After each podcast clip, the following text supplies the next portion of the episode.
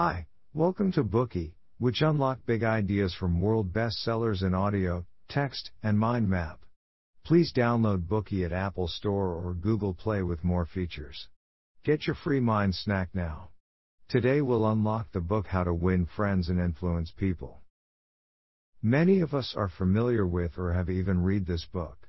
It has continued to gain popularity and receive acclaim from readers around the world. It has also been published in many editions. Data shows that this book has sold tens of millions of copies worldwide, a truly remarkable number in the history of publication. It provides people with guidelines for dealing with others, in addition to sharing many ideas about how to live a happy life. Numerous people have benefited from it. Ever since Carnegie revealed the secret to harmonious relationships to many people around the world, other books on the subject of interpersonal relationships have emerged. Due to his enormous influence, Carnegie has been praised as one of the greatest experts in self-help and interpersonal relationships. It may be hard to imagine that while Carnegie is now a revered mentor in the self-help industry, he used to suffer a lot from his inability to effectively deal with people. Carnegie was not born a genius of social skills. He learned from his own personal experiences and turned them into assets. Carnegie was born in the 1880s in a small town in Missouri. His family was poor, so he was always hungry and cold.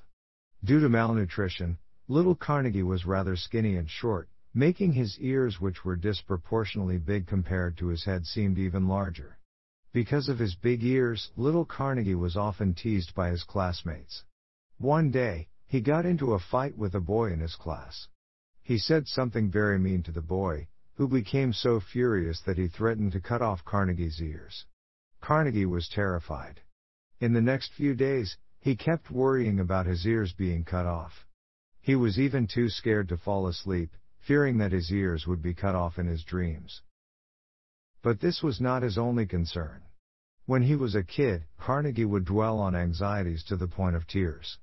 He worried about so many absurd things, for example, being buried alive like a seed, getting killed by a lightning strike, or going to hell after dying. He also worried that no girl would ever want to marry him, or that he would be kidnapped by aliens. Later on, Carnegie realized that most people's worries were not necessary, because there was a 99% chance that they wouldn't happen. After a long period of anxiety and lack of confidence when growing up, he attended the State Teachers College in Warrensburg, Missouri. Here, he took an interest in debating, and became very fond of it. So, he attended debates and public speaking competitions frequently, painstakingly honing his speaking skills.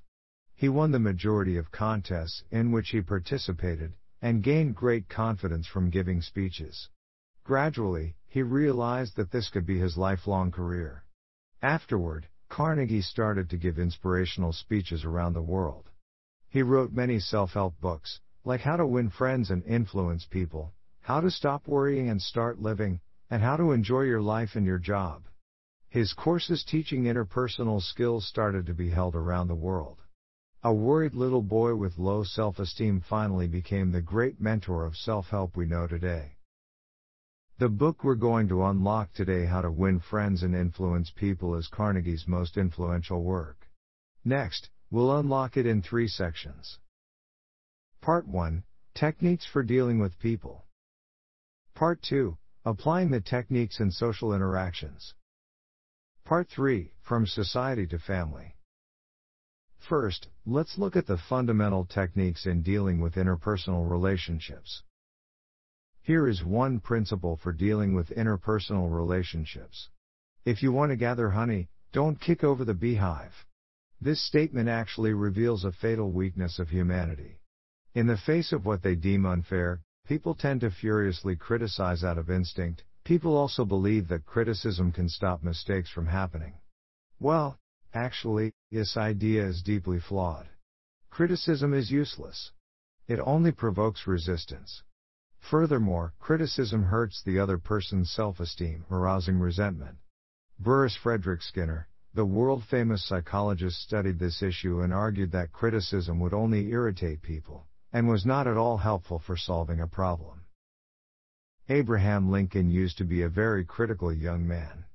Using criticism as his weapon, he often denounced others ruthlessly. Once he almost lost his life for it. It was the autumn of 1842. Lincoln wrote to the Springfield Journal to ridicule a vain, pugnacious politician called James Shields. After seeing this article, Shields was so outraged that he challenged Lincoln to a duel, and Lincoln begrudgingly agreed. So the two met on the river bank of the Mississippi River. Although he was obviously not good at dueling, Lincoln was prepared to fight to the death. Luckily, the duel was called off by others at the last minute saving Lincoln's life. Lincoln learned a hard lesson about harshly criticizing others through this incident. After that, he never criticized anyone anymore. During the Civil War, a general hesitated and refused to follow Lincoln's command. As a result, they missed a good opportunity to attack. Lincoln was infuriated, and he wrote a bitter letter condemning the general. But in the end, he never sent the letter. He knew too well the consequences of criticism, so he always followed his principle of not criticizing anyone. Therefore, we should always keep in mind that any fool can criticize, condemn, and complain, and most fools do. But it takes character and self-control to be understanding and forgiving. Now that we've identified the most fundamental principle of dealing with people, let's talk about the secrets of building interpersonal relationships. If you want someone to be willingly at your service, you must give them what they want.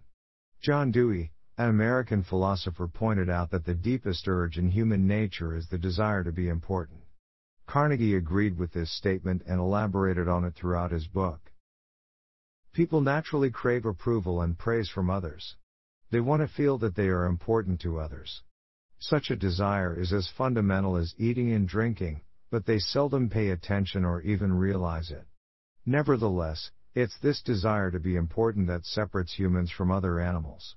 Thanks to this unique human characteristic, even someone like William Shakespeare, the literary giant tried to add luster to his name by procuring a coat of arms for his family. Or Ferdinand Magellan, for example, he set out for his voyage around the globe despite great uncertainty and life-threatening risks. Even George Washington wanted to be called His Mightiness, the President of the United States. So, it's not only ordinary people, great people also long to be considered important. It's certainly very satisfying when people get approval and attention from others. But if this need is not met, people might establish an unrealistic view in their heads. The contradiction between their strong desire and reality might give them delusions, hallucinations, or other mental illnesses like schizophrenia. In such cases, doctors often feel that it's almost too cruel to intervene and treat the patient, because the patient is happier in his or her own world.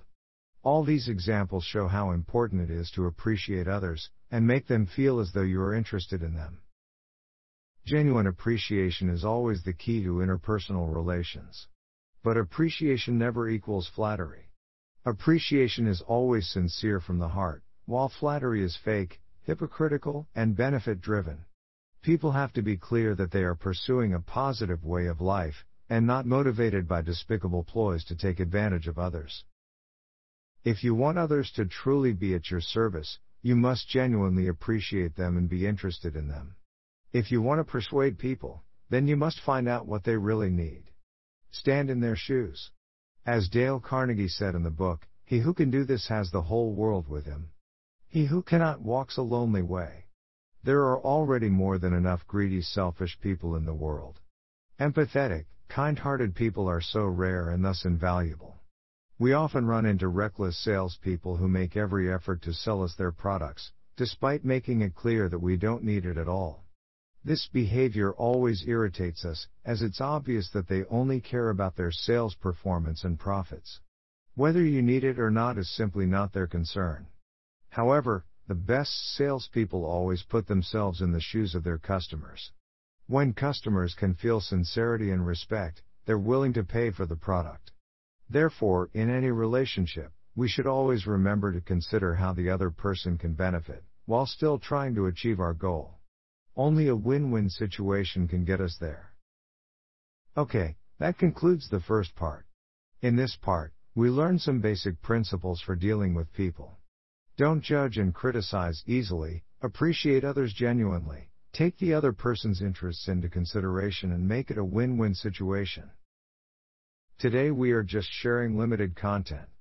To unlock more key insights of world-class bestseller please download our app.